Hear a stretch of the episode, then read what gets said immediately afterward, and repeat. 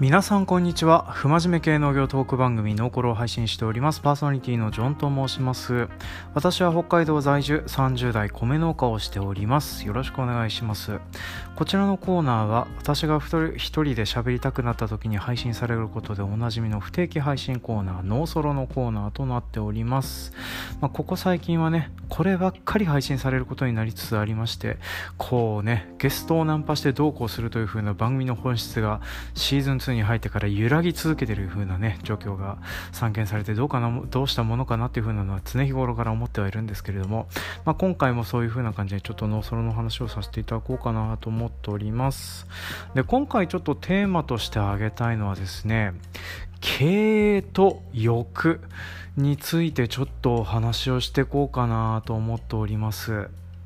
あのー、私えーとまあ、たびたび申しておりますけれどもあの意識の高い人ガツガツしてる人が苦手です嫌ですって話をね定期的にしております、まあ、この間もそんなような話だったのにまた今回もその話かよというような感じなんですけど、まあ、ちょっとね、まあ、それについて深掘りさらに深掘りっていうか違う方向で深掘りをさせてもらえればと思っております。で、まあ、ここ最近ね思うようになってきたのがあの、まあ、別に意識が高い人とか夢とか志がある人が嫌いなんじゃなくて嫌いなのは生き理性だなって思うことになってるんです。あのやれすすきので一晩で20万から30万使ったとかいい高級車に乗っているとかえー、とまあねなんかいかに、えーと、なんか女性を1人か2人囲っているとかそういうようなことを言いがちで。まあそれは言えるのもあの自分は今年運億円の売り上げを上げたんだとかね。そんなことを言うような方ってまあ皆さんの周りにもいたりするかなと思ってるんです、まあ、特にあの波に乗ってる人方とかのね生きりはねあのちょいちょい皆さん散見されてお会いする形もこともあるかなと思うんです。で私この辺の生きり勢の人方が基本的的に嫌いなのでね。うわーめんどくせえなーっていうふうにいつも思ったりはしてるんです。でこの生きり勢の人方とねあの、まあ、私あの、まあ、今いる場所がそういう風な場所なのでね関わる機会が結構増えておりましてまあ胃を痛めたりうんざりしながら話を聞いたりっていう風になってたりするんです。でまあ大体あの私その辺のね自慢系統に関しては興味ねえわっていう風な話をねちょいちょいさせていただくんです、まあ、時折あの時計とかはねあのちょっと興味あったり好きだったりするのでわあすごいとかっていう風なことは言ったりあげたりするんですけれども、まあ、興味のないものについてはにべもなく興味ないっていうふうに言わせてもらってるんです、まあ、金がなくて買えないから羨ましくてそういうふうに言ってるんだろうっていうふうにね、まあ、反応として返されるんだけどね。そうじゃないんです。ものすごく興味ないんです。具体的に言えばあなたが生きてるか死んでるかということに気にしてることぐらいすごく興味がないんですっていうふうにねしょっちゅう思っちゃったりするんです。でまああの同じようにねお金を例えば仮に私に手元にあったとしたらねどうなってるんだろうかな。正直多分同じような使い方はしないかなって思うんですよね。あのせいぜい家の中に本が増える。本の重みで2階が沈むとか、まあ、そういうふうなことはありえるかなとは思うんですけれどね、まあ、ちょっとあのそういうねあのすすきのに出てたくさんお金を使うとかね高級車を買うとかねそういうふうなことはしないだろうなってお話を聞いたりしながら思ってたりはするんです、まあ、ただその人方とかの話を聞いてたりしてあとあのうまくいってる農業経営者の皆さんとのね話を聞いてたりなんだりすると、まあ、必ず何かしらのの大きな欲みたいなものをね皆さんあの内側に抱えてらっしゃるなっていう風なのは話を聞いててしょっちゅう思ってたりする次第なんです。でどっちかっていうとその欲が過ぎてる部分欲が強い部分に強ければ強いほどなんとなくその経営のうまくいき方とかそういう浮き沈みみたいなものが激しかったりする傾向があるなって思ってるんです。さすがにね欲の方に負けすぎてねあの家庭が依頼目にあったりあの会社が傾いたり経営が傾いたりしてるっていう風な方もね知っていらっしゃるので、まあ、一概にそうは言えないんですけども、まあ、やっぱりなんだかんだでそういうエネルギーやら何やらそういう俗っぽさを持つっていう風なこととかがもしかしたらそのね経営やら何やらをしていくのに必要な資質なのかななんてことをね、はためから見ていて思ったりする次第なんです。まあ、これがあの経営学云々の人方から言わせるとね全然違えよってことにはなると思うんですけれども、まあ、あの一概に言えるのはですねあのうまくいってるところの経営者は皆さん元気です。あの私みたいにこんな元気のない人間が務まるのかどうかっていう風なのがね毎回毎回不安になりながら思ったりはするんですけども、まあ、多分その元気などと欲が出てくる欲を持つっていう風なことがね必要なものなんだろうなっていう風なことをね、まあ、ここ最近思ったりしておりました。でそれをね、えー、強く思わせてくれるきっかけっていう風なのが、まあ、今年ありまして、まあ、11月の末ぐらいにですね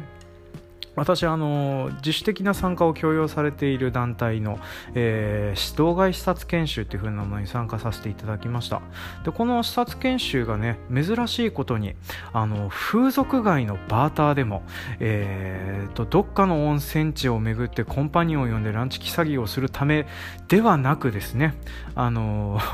んとなんていうかな、えー、各地域にいるうまくいっている農業経営者の皆さんの経営についての話を延々と聞かかしてもらうっていう風なね趣旨のものになっておりまして本当にストイックな感じで1日1組あのお話をね2時間から3時間ぶわっと浴びせられるような形で聞いていくっていう風な視察研修だったんですよね。でまあお話を聞いてて大変興味深く本当にあの行けてよかったなっていう風な、えー、ところになってるんです。で行った視察先がですね、えー、まあ、この辺は全く許可を取っておりませんので音声データでだけね、えー、読まさせていただきます。あの皆さんコメントするときにはですねなるべく伏せ字でちょっとコメントしていただけると嬉しいんですけれどもまずですね、えー、まあ、有限会社トップリバーという、あのガイアの 夜明けとかねカンブリア宮殿とかね、まあ、常連で出ておるような農業生産法人さんでございます。あの長野県にありましてでレタスキャベツですごく面積を持ってて、まあ、それであの特徴的なのが、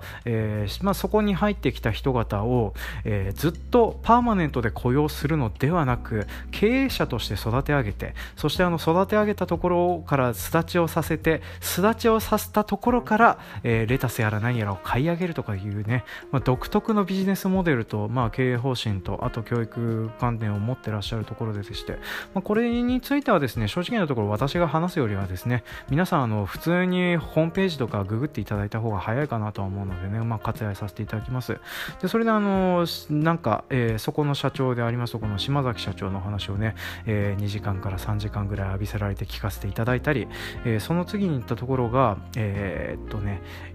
こちらも有限会社アグリゴールドヤギっていうね、えー、というところになっております。あの一筆が3単とかねそういうちっちゃな田んぼとかでね600何ヘクタール、えー、と600何十筆あって、まあ、合計140から今年経営計画180とか言ってたかな、まあ、そういうふうな大面積を経営されている、まあ、水筒と大豆を中心とした、えー、1個1法人の農業生産法人さんなんですよね、まあ、こちらあのなんか周囲の、えー、ハローワークやら何やらで見つけてきた子たちをあの新規収納させてですね。ここ最近はあのいちごとか、えーネギとかそういう風なのもやってて施設栽培の方はなんかあのグローバルギャップも取得されたとかっていう風なところだったりします、まあ、でそこの社長さんの話からも2時間ぐらいお話をさせていただきましてで最後に、えー、金沢にあります、えー、竹本農場の竹本さん。当番組の方にもゲスト出演をしていただいた竹本翔吾さんがですね、まあ、お話をいただいて、まあ、その後施設見学をさせていただいたりっていうふうなこともねみっちり2時間ぐらいお話を聞かせていただいておりました。で今回そうやってね回ってて思ってたんですけれどもまあ三者三様の農業経営者っていう感じがしたんですよね。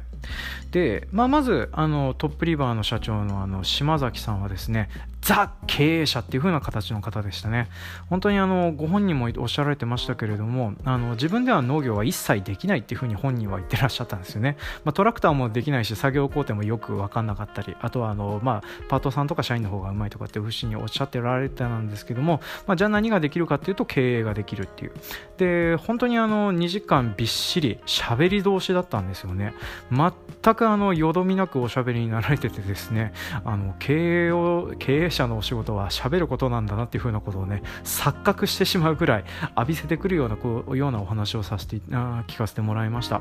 でまあ話した内容とかねその辺のことについてはですねどっちかというと本で読んだなっていう風なね、まあ、内容には違ってたんですけどもまあ聞けてよかったっていう風なのが本人というかそういう経営をする人方がどんなような理念を持ってどういうふうに喋っていてで常日頃から理論武装をどのようにしているのか、まあ、そういうふうなのが姿勢から伝わってきてですね、まあ、こういうふうな振る舞いを身につけられるようになれるといいなっていうふうなことを思って、まあ、お話を伺ってた感じなんです。で次にアグリゴールドの八木さんはですねあのなんていうかなヤクザの親分タイプの経営者なんですよね。うんとなんていうかなあの農家のおじさんのすごい版みたいな感じで、まあ、お話聞かせてもらってた場所っていう風なのがあのまあ社屋がありましてその社屋の上にある、えー、広間だったんですけど、まあ、その広間でねお話を聞かせておりましたけれども、まあ、広間にあるのがですねバーカウンタージャンタクそれとお花とカラオケセットっていうねうんなんかねあのこうヤクザの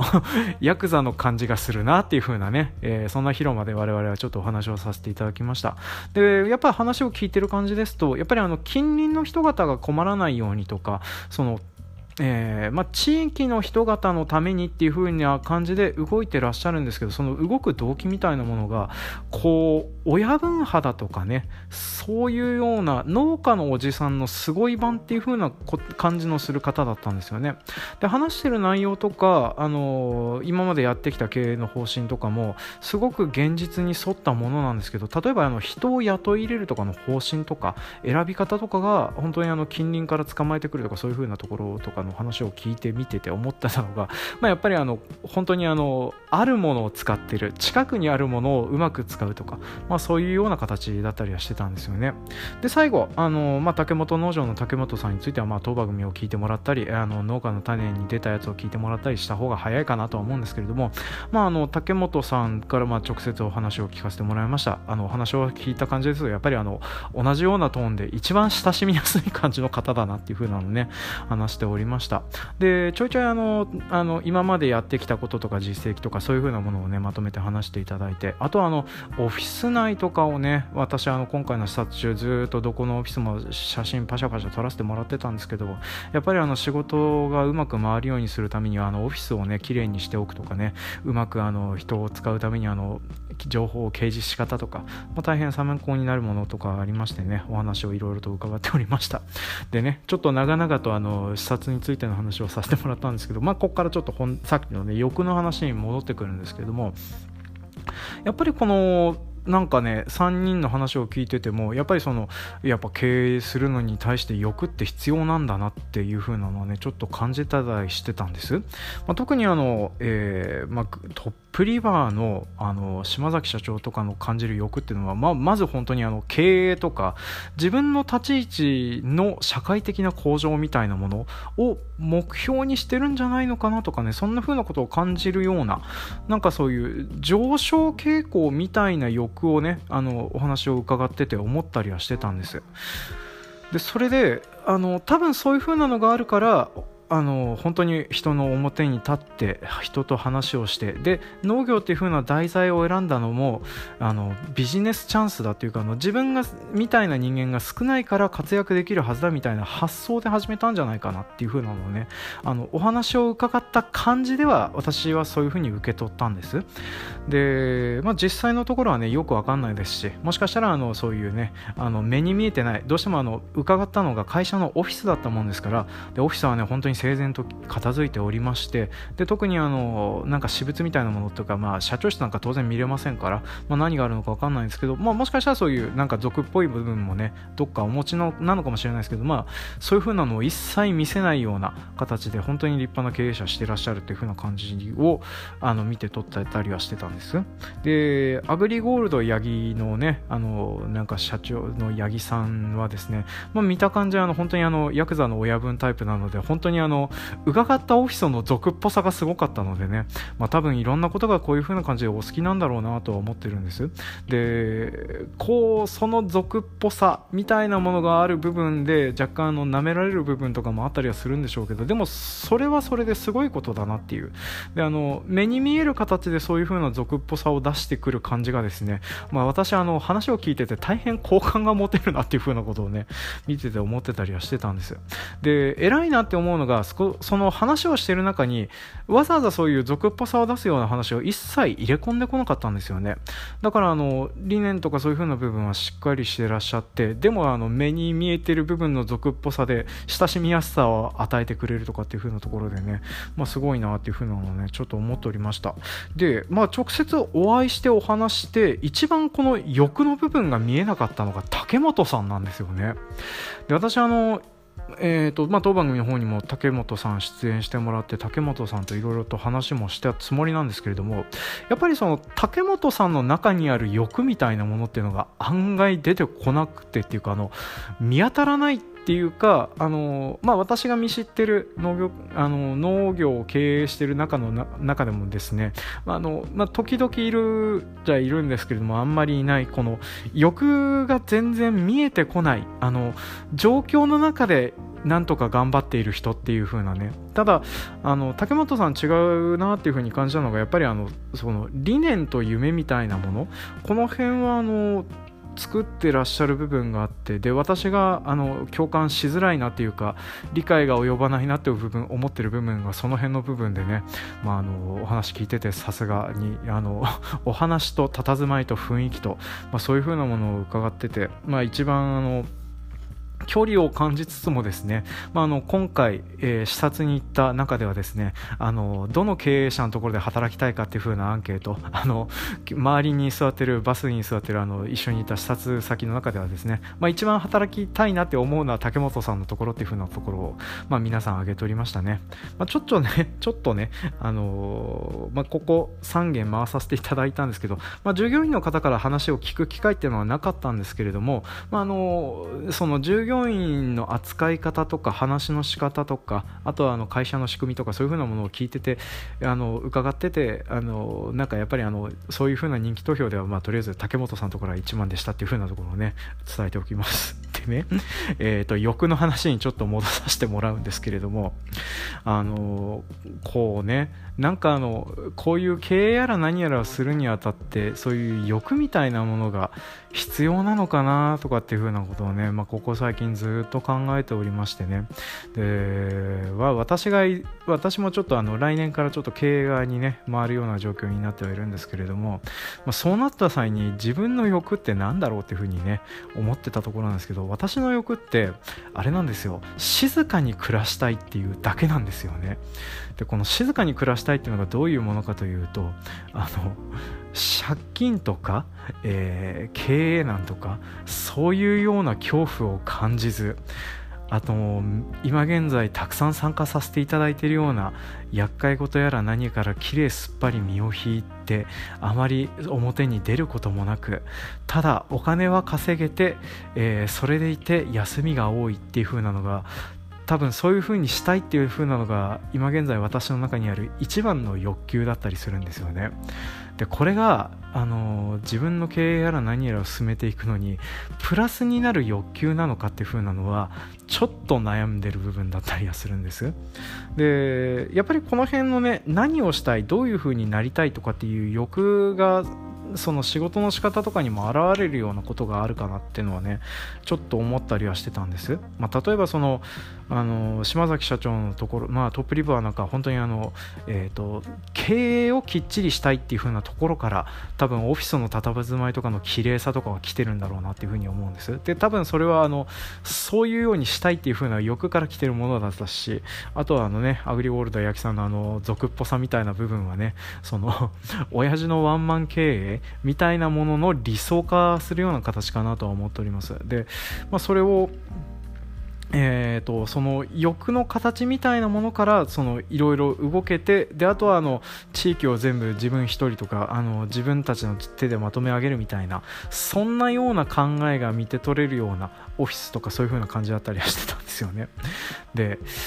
まあ、自分の欲の方向からいくと、まあ、例えば私はあのいかに仕事をしないかっていう風な方向にね話はシフトしていってそしてあとはいかに表に出ないかそしてあとはいかに表に出ないでもお金が回ってくるようにするかとか、まあ、そんなようなことをね、まあ、これから多分考えるようになったりするっていう風なのはねあるかなとは思うんですけどもまあこの欲欲求をね持ってこんなのでやっていけるのかどうかっていう風なのね怪しいところだったりしますね、まあ、あとあの竹本さんのね欲求がやっぱりあの私よく分かんなかったんですよね。だからあのその辺で多分理念とか夢とかそういう風な部分で武装してる部分があるんじゃないかななんていうのは、まあ、今回ちょっと伺わせていただいて話を伺った感じでね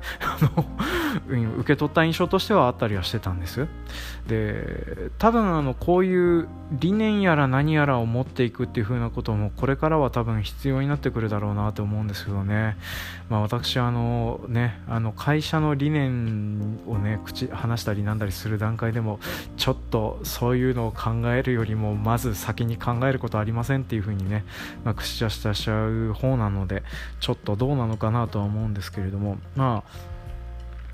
これからちょっとそんなような形でですね、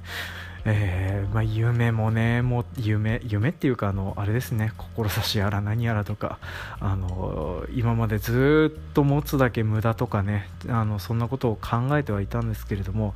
どういうふうにしていくかっていう風な方向性を考える人になっていくってことを考えると、まあ、そんなようなことも必要なのかななんて思ったりはしておりました。で、まあ、一応ですねあの今回はあの、まあ、生きり勢が嫌いっていう風な話からね話をしていっててたつもりだったんですけども、まあ、最終的にはそういう、まあ、生きり勢も含めて、まあ、皆さん何かしらの欲求があってその欲求を仕事の形に落とし込んでるんじゃないかなっていう風なのがね、あの分かったのが今回そういう視察やら何やらで参加させてもらった一番の感想かなっていう風なところで今回のお話は締めさせていただきたいなと思っております。あのこれ私あのだいぶ竹本さんについては褒めたつもりでいるんですけど大丈夫ですよね。ディスってるように取られてたら本当に心外なんですけれどもも、まあ、でもあの、えーと、本当にあの当当、えー、団体としてねあの参加させていただいた視察先の中では一番竹本さんのところが評判良かったですっていう風なところだけ付け加えて、えー、今回の話は締めさせていただきたいと思います。というわけで今回も長々とお聴きくださいましてありがとうございました。感想コメントなどありましたら Twitter のハッシュタグノーコロもしくはノーソロで、えー、コメントいただけると嬉しいです。それじゃまた。